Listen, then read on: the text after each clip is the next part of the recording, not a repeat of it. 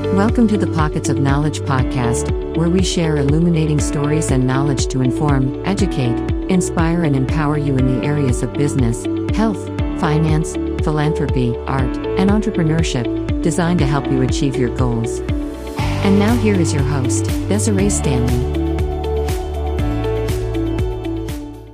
Welcome, everyone, to the Pockets of Knowledge podcast. I'm your host, Desiree Stanley, and with me today is my guest, Jan Bernstein Chargin. How are you today, Jan? Great. Thank you so much for having me. Welcome to the show. I'm so excited that you're on the show with us today. You're going to be sharing some information about a really, really important topic, and that is the topic of homelessness. And it is a very complex and multifaceted uh, subject. And so we're going to be exploring some of those things today. Mm-hmm. And I'm very excited to hear um, what you have to say. But let's get started with your how did you you know get started in this area because it wasn't initially what you were doing um you know say out of college and and um, starting into your career. So tell us about it you know, it, it's definitely not something I, I, set out to do in college. Never would have occurred to me at that point. My career path was definitely not a straight line. And uh, I like to always share with young people that it doesn't have to be. It's, that's okay. You find your place, and all of your experiences add up to who you become. After um, I, I got a job out of college that moved me from New York to California,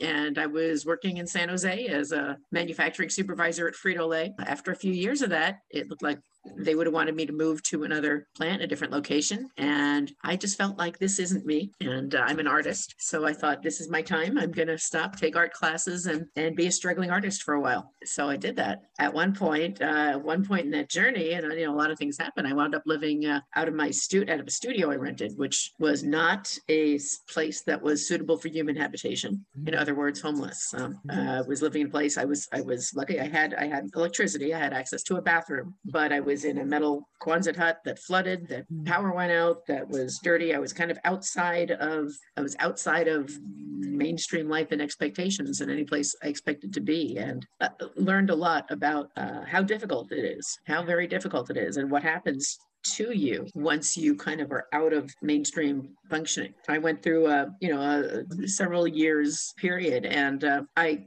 made my career change by getting involved with some of the arts organizations first, learning about nonprofits through being a volunteer at an art gallery. I was taking classes. I was took a part-time job as the coordinator of an art gallery at uh, West Valley College. I was the gallery coordinator there. I started doing a little fundraising, got to like coordinating volunteers, became a volunteer coordinator at Envision, which is now called Life Moves. I started with a part-time job there. I was still unhoused myself, but I was working as the volunteer coordinator and the resource coordinator there. And I got to live a lot of kudos to uh, Christine Burrows, who was the executive director at that time, who, who gave me a chance, despite everything let me be the uh, uh, director of public relations for Envision for a number of years. And that really put me on a whole new career path, let me know about nonprofits. Uh, I left for Envision, I left uh, and became the director of public information at Gavilan College, where I stayed for 21 years and just retired at the end of December. So uh, in that journey, I never really lost the calling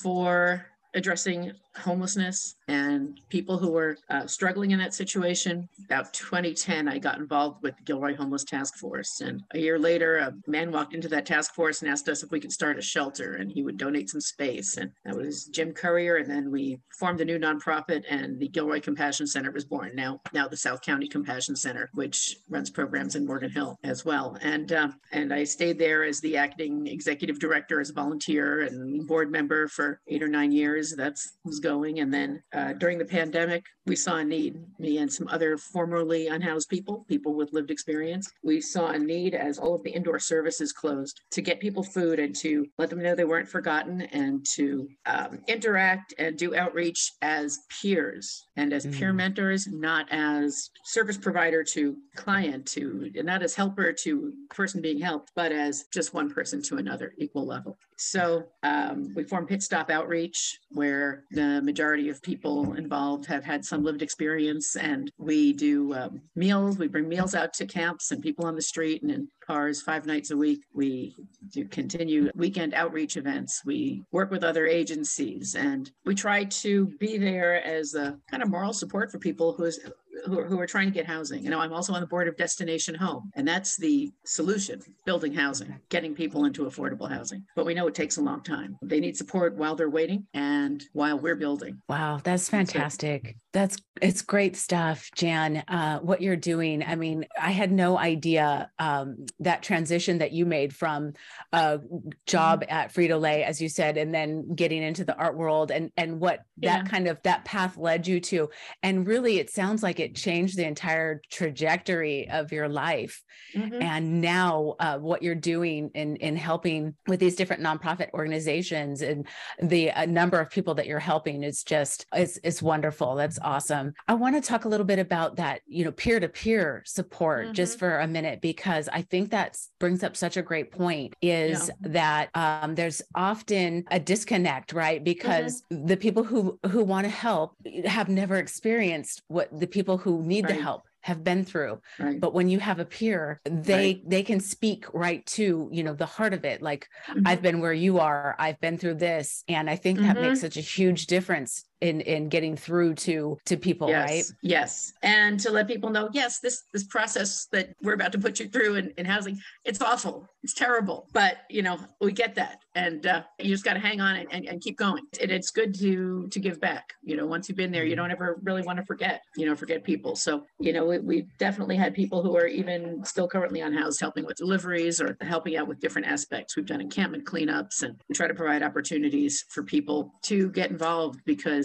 you know somebody once said you know we want to play too and just because mm-hmm. you know but you don't have as many opportunities to do that sometimes when you're when you're struggling for your own survival yeah because as we know there's there's you know those basic needs that we mm-hmm. have mm-hmm. and you know if, if, those aren't even being met mm-hmm. there's very little that we can do above and beyond that but that you've got mm-hmm. those individuals who are capable and are willing to do it that's that's awesome and mm-hmm. and so it leads me to something we talked about before we started and that's how there is so many myths yeah. and so many misconceptions. And as I said at the beginning, how this is such a complex and really multifaceted um, yeah. conversation because, you know, we could be talking about people are homeless because of um, lack of affordable housing.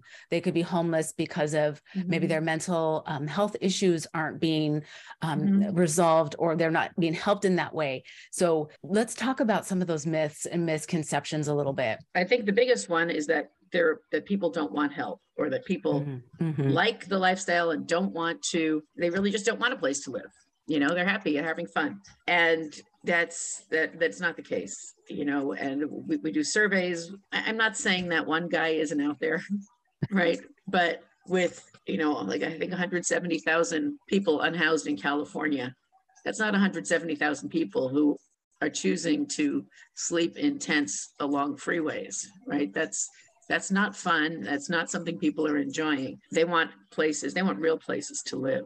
And, um, you know, turning down an emergency shelter bed is not the same thing as not wanting housing because you want housing. You might be afraid to take the shelter bed because you're going to give up your spot, not be able to have your stuff, you know, and still have to think about this is temporary. Where am I going to go when I get out? Yeah. So um, the long term, the permanent housing is what's needed. I'm reading a, a, a, book now that really did a study. It's it's called Homelessness is a Housing Problem by Gregg Colburn and Clayton Page Aldern, and they you can't really see it in my uh, thing here, but um, yeah, there you go.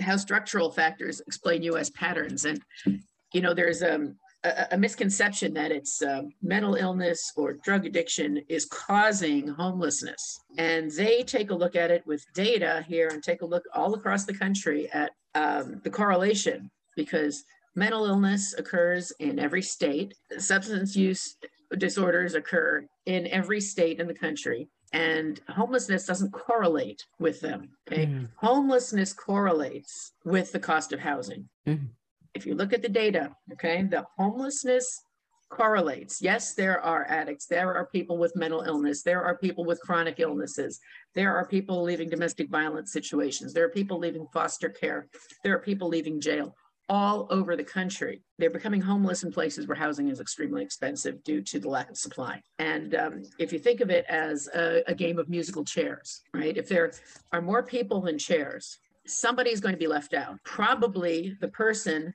who is least able to compete for the available chairs. Right. So anything that makes you less able to compete can put you on the, you're, you're going to be the person left out.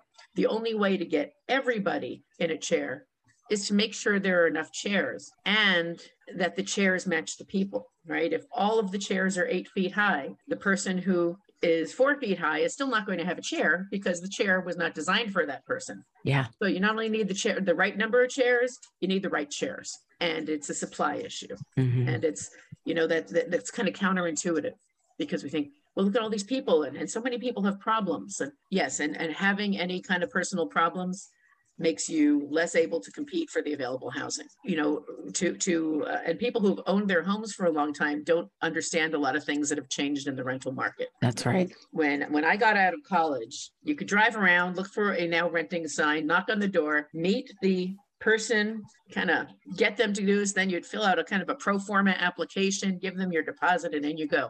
Now it's a background check, a credit check, right? They have Right. way they have multiple multiple applications coming in. You have to be able to prove, you can't just state your income, you have to prove your income. You have to prove that you've had that income for two years. You have to have references. You know, there the barriers to housing have gotten a lot, a lot harder, Yeah. a lot higher. And uh, you know, for people who've owned their homes for for decades, they don't realize that that market has changed. That the the game is played by very different rules right now. So it's hard to rent. Um, Yeah. If you you know, and if you have any of the things, bad credit, anything, renters also ask, well, if people have families, because most people stay homeless in the place they were living, housed. They don't travel to be homeless. Not saying Yeah. there aren't a few, but the majority, the overwhelming majority. But the reason family members often can't take people in is because the family members are renters. If you're a Mm. renter, you can't just take people in, Right. right? And you can't take them in if they've if they're not going to clear a background check. If they're not going to clear a credit check, everybody who stays there has to go through the same vetting. So it's a very very difficult situation. And you know we, we've also see you know multiple generations of the same family all unhoused together you know and uh, these family relationships are there so you know i'd say that's the biggest myth that people don't want housing and that and that it's that the homelessness is caused by personal behavior. You know there is there is a personal component but that that's what makes you most likely to be the homeless person in a situation where somebody inevitably is going to be homeless because there aren't enough homes to go around. Yeah. um, you know the good news about this problem is once we really understand it that's not rocket science right? We can we can actually create the right supply. We we do everything to uh, get in ourselves get in our own way and prevent that from happening. But Mm.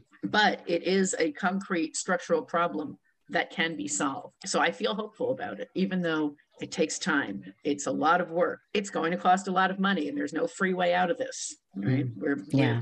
years behind in addressing it. I, I think we've gotten some things, some changes in construction and and in some of the regulatory world that's happened at the state level that'll make it easier for California to start addressing uh, the supply shortage. And uh, I'd say, you know, people um, when somebody when your government proposes some low income housing near you, don't fight it. That's what's needed. All right, that's for that's for your your nursing assistants. That is for the people who serve as classroom aides in your school. That is for the person who made you coffee. That is for the person who is tending the lawn. That is for people who with disabilities. That is for seniors. That is for people who are just like you but without as much money so you know let's let's have a community that includes all of us You know what? I want you to say that again because I don't think you can stress it enough that people are misunderstanding what low income housing is.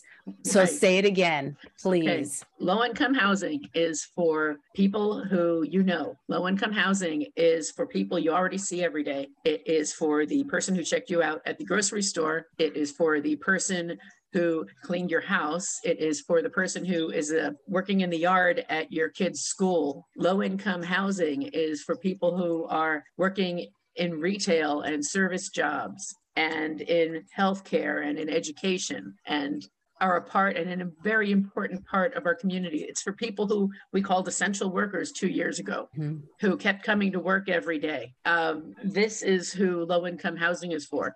And you know what? It's also for some people who can't work. It's for people who are disabled. It is for people who are retired without a pension. It is for the person who worked for 15, for 20 years at a job that didn't provide a pension. It is for the person who uh, has a disability. It is for the person who just uh, aged out of foster care and is at their first job but doesn't have family support to help them get started. That's what low income housing is. It's for the family that just left a domestic violence situation and is starting over. That's what low income housing is. And that's us. That's everybody knows somebody who fits into the category. You know, this is with Silicon Valley and you know here in South County we we are measured in terms of income against the entirety of Silicon Valley. But the truth is we still have agriculture we have mm-hmm. retail, we have service jobs.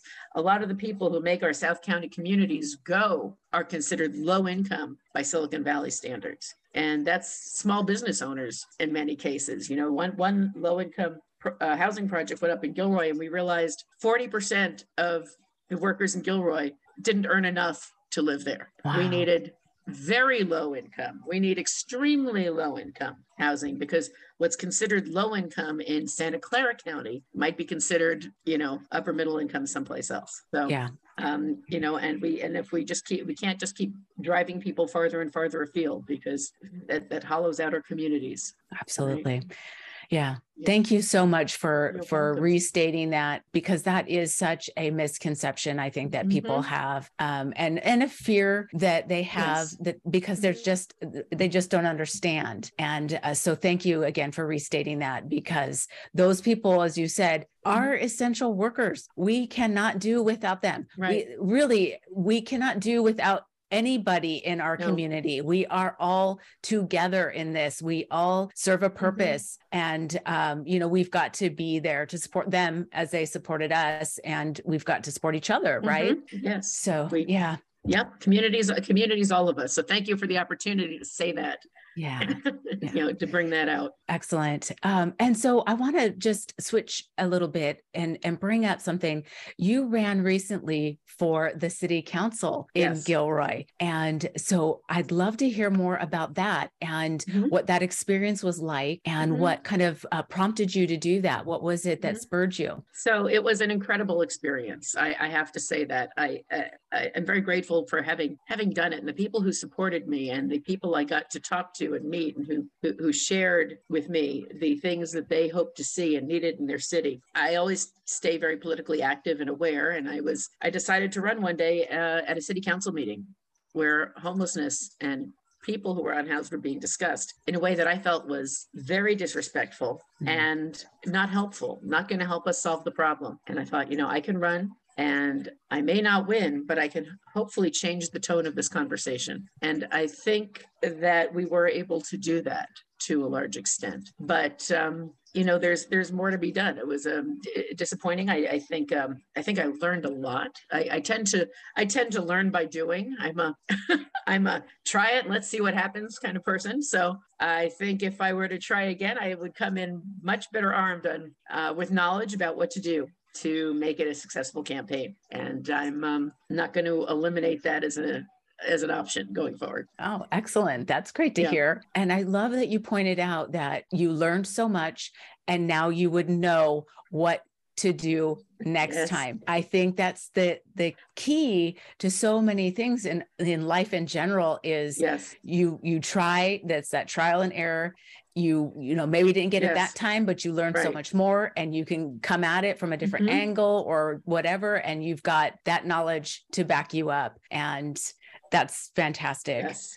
yeah yeah yeah that's it somebody uh, told me once you know you just dust yourself off keep walking you know, you got you've got a lot more information now than you had going into it. I had some great yeah. experiences, and you know, there were people who told me, and it really touched my heart. They that they voted for the first time in their lives because I was running, and uh, that meant a lot to me. And it let me know that it it was worth doing you know, because there are people who don't have a voice. That's amazing because how important voting is. I mean, we yes. just, I want everybody, absolutely mm-hmm. everybody. And I talk to my kids about this and I'm like, talk yes. to your friends about this. And my daughter, who's not even 18 yet, mm-hmm. is pre registered to vote. And, you know, she's talking to her friends about it. And uh, yes. really, because there's nothing more important no. than voting and and being involved in that and knowing what is going on especially at local levels right because you've yes. got more control over what happens in your city your town mm-hmm. your community um, yes. at that level of course it matters at the state right. level you know and in the country with you know you mm-hmm. voting for the president of course that's important too yes. but the the local level you can make such a difference and have such an impact on on everything yes and you can vote for people you know that you have access to and really be a part of running your own community and that's right. that's that is power at the local level and you know everybody can have a piece of that just by getting involved yeah I like excellent kids for doing that yeah. Well, thank yeah. you for that. Let's talk a little bit about your time um, at the uh, Gavilan College and mm-hmm. as a director there. And so tell us what you were able to do, um, you know, there at that, because that is a local community college for us. Yes. Um, here in the South County. And um, so tell us about that. You know, I had, I feel like I was one of the luckiest people in the county. I, I got to have an eight minute commute for for 21 years doing important work in a beautiful place with fabulous people. And uh, you know it doesn't get any better than that. And community colleges are really the uh, the unsung heroes of our state. You know that's the, the largest system of public education uh, in the world is the california community college system. It gives everybody an opportunity. And Gavilan College is a real gem. The first time I stepped onto that campus and saw how beautiful it was, wow, never would have known never would have known. And uh, you know to get to work there and see the the changes and the the things we got to be a part of you know for for years we had a tv channel and i got to be do our reach out to the public through our, our public access channel. And when i started working there there was no social media. You know we we did print ads and carried things back and forth on floppy disks. And by the time i left it was all social media and you know and uh, you know that to, to see though that the you know education continues. There's a fabulous faculty there. And um, you know i went to a, a, very large university as a freshman and I, I envied the students at Gavilan College who, who were in a classroom of only you know 20 students right there with their professor not in a 800 person freshman lecture hall you know that the instructors cared. You know the whole time i was there i never missed a graduation because it's such fabulous impactful celebrations and it's and such an impact on the community. Uh, you know i two of my kids uh, went to GECA there on the campus um, as their high school and, and graduated with their associate degrees and then transferred the credits and went to university. And i you know i would encourage everybody to my goodness take your first two years at the community college or at least take some classes learn how to do college. You know there's a great resource here. It's a lot less expensive and you can get a, a start on your education. And uh, so I, I, just feel I, i'm very grateful that i was allowed to do that for 20 years. Yeah. it was it was good and again met, met wonderful people and uh, people worked there and the students who came through and i got to see so many people come through as students and now i see them out there in the professional world and that's uh, that's neat yeah that's awesome yeah excellent and you know you, you said that the junior colleges are the unsung heroes, and I absolutely mm-hmm. agree. Um, yeah. I went my first actually mm-hmm. three years to De Anza Community College before transferring to a Cal mm-hmm. State. You know, uh, now the students who go in straight away have the opportunity to get those first two years for free, right? Yes. So that's even that's more amazing. phenomenal. And then transfer, and then you have a university degree. You go in and you already know how to be a college student, which is a big transition from being a high school student. Absolutely. And, uh, and again, you've got your first two years where you actually know your professors, you know. So, you know, I can't say enough about that, but I encourage I encourage everybody who's thinking about college to not dismiss your local community college and anybody who's thinking about getting retrained, any adults mm-hmm. thinking, you know what, I have I'm ready to move on in my career, that's the place to go do it. And, yeah, uh, absolutely. That's a great point that you bring up is mm-hmm. that change into a different career.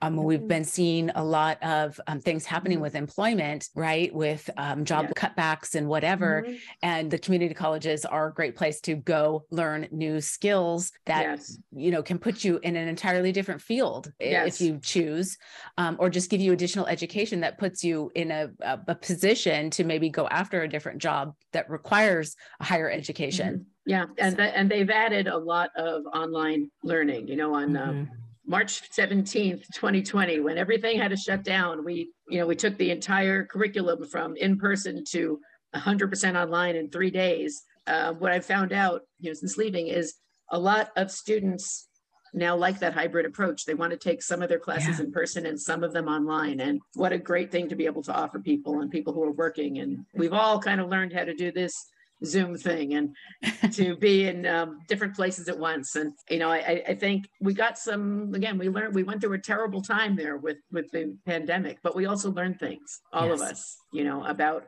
how we can use technology to not just have fun, but to relate and to to talk to each other and help each other without being in the same room. Yeah, and learn. Yeah, for sure. So let's yeah. talk a little bit about. Um, we're going to kind of switch gears and sure. talk now a little bit more about the nonprofits okay. that you that you started. Uh, you were co-founder of two nonprofits. Is yes. that correct? And and yeah. what are they? And are they still running? Okay, so the first one was uh, Gilroy Compassion Center which is now South County Compassion Center. And it is still running and doing a fabulous job. That was started again because I was uh, on this task force, and one day a man named Jim Courier walked in with all these binders and said he had a, an empty warehouse. And this was during the recession, the Great Recession. Couldn't rent out his big empty warehouse that needed to be renovated. A lot of people were out of work. I think this is 2010. He said, Look, we'll donate, I'll donate this warehouse for five years if you can put a year round shelter in it. Because at the time, all South County had was the, uh, the Gilroy Armory, which was only in the cold weather months, just mats on the floor. Everybody had to be out six in the morning. It was not what the community needed. We formed kind of a, a, a, core group, we, we looked at different ways to do it. That okay, we'll form our own organization to do this. And we formed uh, a new nonprofit, and we uh, the Gilroy Foundation stepped up as our fiscal sponsor for the first six months, so we could get our grounding. And we first set out to uh, to renovate a building and create a shelter, and that turned out to be a bigger nightmare than anybody.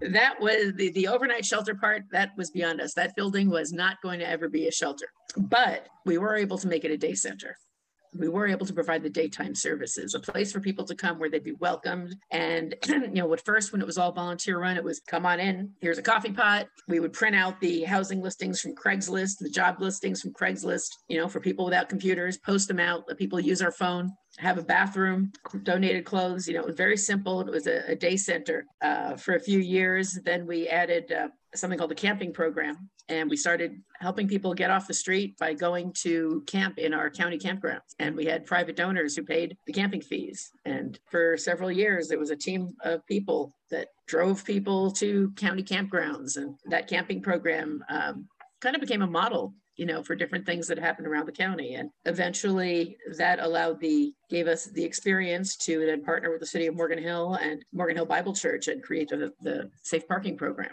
which is still operating and still helping families have a transitional spot to get off the street. Then um, Compassion Center grew and uh, eventually became funded by the county with some paid, actual paid staff, some county grants, paid staff, and a, a partner to Santa Clara County's continuum of care for homelessness, which means they could help people get into the county database that's used to prioritize people for housing. And that became the gift. I think uh, what I heard is that just this year, since July, 150 people from our streets have been just here in, in Gilroy have been got have gotten into housing through that system. That's so great. Uh, the Compassion Center is still going strong. We started Pit Stop Outreach, like I said, during the pandemic. Uh, me and uh, some other folks who'd been involved at the Compassion Center Sam Brown, Melissa Kubangbang, um, Sean Weymouth, who has uh, since passed away, uh, Tony Menino, and a woman named Vanessa Ashford, who has since joined our board. And it is a an all volunteer grassroots effort. I, I'm very passionate about what we can do on the grassroots just by stepping up and saying, who wants who wants to do this crazy thing with me? And then see who comes along, and people come along. I'm very grateful for Martha's Kitchen, which is a large nonprofit kitchen in San Jose, which has supplied all of our food. And for the people who believed in what we were doing right away, uh, Tony Bowles at the Neon Exchange, who I, I cold called, had never met her, and said, Tony, here's what we want to do. We need a place to package this donated food so we can take it out to homeless encampments. And she said, okay, and let us and for the so she gave us uh, a chance there to start and uh,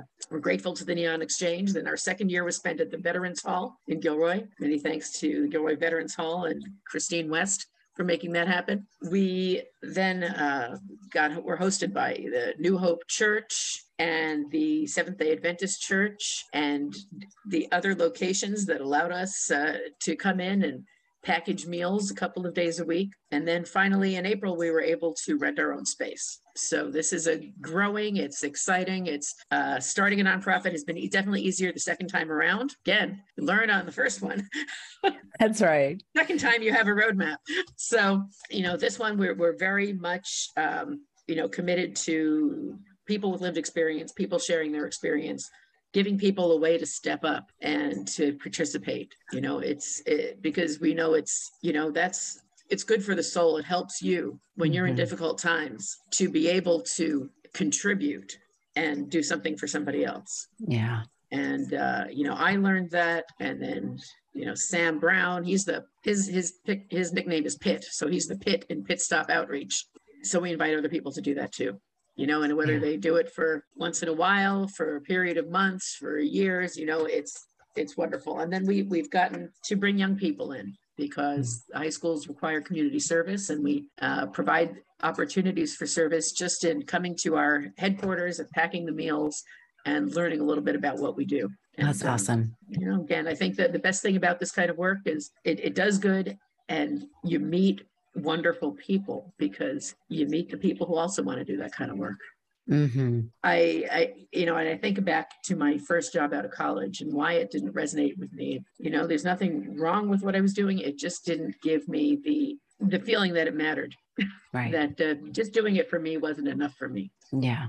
It, it it wasn't giving you any kind of that that give back like you said you know what right. what that does for you um yeah. there was no passion behind what you were doing in that job but with what you're doing now it's the the passion that's behind it the fulfillment that you get from it it's 100% yeah. you can hear that um in in mm-hmm. talking with you right now for sure i want to ask though is there a way that if you know people who are listening if they could um help in the um with the nonprofit yes. in terms of mm-hmm you know, actually volunteering or donating yes. or anything like that? Is there a way that mm-hmm. we could do that? We've got a website, uh, www.pitstopoutreach.org, and you can volunteer. You can find out a little bit more about what we do. We need volunteers who can package meals, who can bring them out. We need donors who can donate clothing. I mean, right now, it's everybody's blankets are getting wet. Everybody's blankets are getting soaked. And we're going to need more blankets. We're going to need maybe somebody to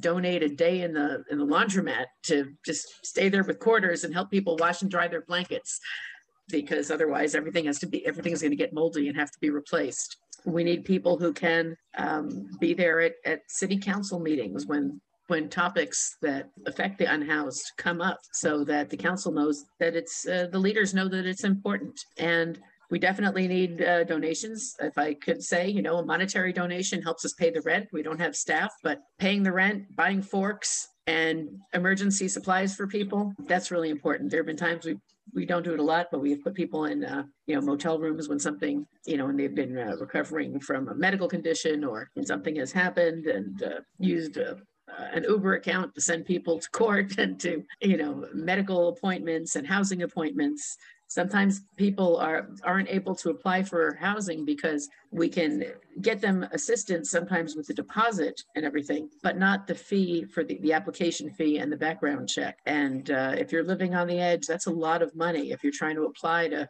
four or five different places. Absolutely. That adds up into something you don't have. So donating that, donating gas cards. People can get to appointments, you know, getting involved. I'm always happy to give people a tour and a talk and invite them to come in and see what we're doing. Um, Fantastic. Every, everybody can be involved. And that's Wonderful. that's what I you know I, would say the, the most important thing is everybody has something to give. Mm-hmm. You know, even sometimes you know I'll be going out and delivering meals. And the one person who comes out and you know if i stop at a location where there are multiple tents the one person who comes out and says i'll bring them i'll bring them out to everybody. You don't have to go you know oh. out there you know and people um, participate as much as they can or you know coming up to the clothing thing grab something for somebody else. And i always thank them for helping others too. Like it's i can't do it alone. None of us can do this alone but every person can pick up just a little piece and that gets it done. Exactly. Yeah. Mm-hmm. Um, I and there's an expression, and I'm going to probably um, get it completely wrong, Mm-hmm. but it's about um, you know heavy lifting and Mhm. many hands, you know, with a difficult Yes. task, and you know whatever. Right. I I can't put it all together right now in my head. It's not it's not coming out, but you know, it's just the idea of you know a Mhm. difficult task with many Mhm. hands is easily done. You know, That's something right. like that. Many hands. I think it's many hands make work light and There, there Yes. you go. Yeah. and and everybody and and there's there's a there's a small piece if you break it down enough you break down the biggest problem there's a small piece of it that you can do That's right. Yeah. so Yeah. you know and i love matching people with those with those pieces Excellent. Well, to wrap up our our talk, uh, you had shown us a book earlier, and I would love to hear um, any recommendations that you have of books that you think would be beneficial for people to uh, pick up, check out at the Mhm. library. Share those with us. okay so that first one i talked about is homelessness is a housing problem by Gregg Colburn and clayton page aldern uh, about how structural factors explain us housing problems another one i'm reading now is called decolonizing wealth Mm, Indigenous Wisdom to Heal Divides and Restore Balance. And it's by Edgar uh, Villanueva. And he's, he, he's somebody who is active in philanthropy and started then to take a look at the whole philanthropy field and see how, even with the best intentions, you might be perpetuating a system of oppression right. How do we reimagine it to give voices to the people you know one of one of the things i'm on the board of destination home and one of the things we have is a the lived experience advisory board Mhm. which is composed of people who have lived experience uh, being unhoused of of using the services that that we fund Right. And whose voices are increasingly needed listened to powerful Mhm. you know how do we how do people who want to help make sure that the people we're trying to help are the first people we ask what do you need Yes. instead of assuming that they don't know what they need right they know what they need Right. Right. uh, you know how do we bring those voices in and how do we uh, how do we help with people instead of at them Yeah. Great point. so i'm really getting a lot out of that i i, uh, I uh, highly recommend both of these Fantastic. Thank you for Excellent recommendations. Yes. Thank you for sharing those. And this has Um, been um, such a wonderful conversation, Jan. I thank you so much for coming on the show today and sharing with us your experience and your knowledge and the information has just been um, tremendous. So thank Mhm. you so much for being on the show. thank you for the opportunity you're very welcome Wonderful. Well, we'll talk Okay. soon. all right thanks so much Thanks for joining us this week on the Pockets of Knowledge podcast. Be sure to join us again next week for more great information designed to educate, inspire, and empower you to achieve your goals. And thanks again for listening.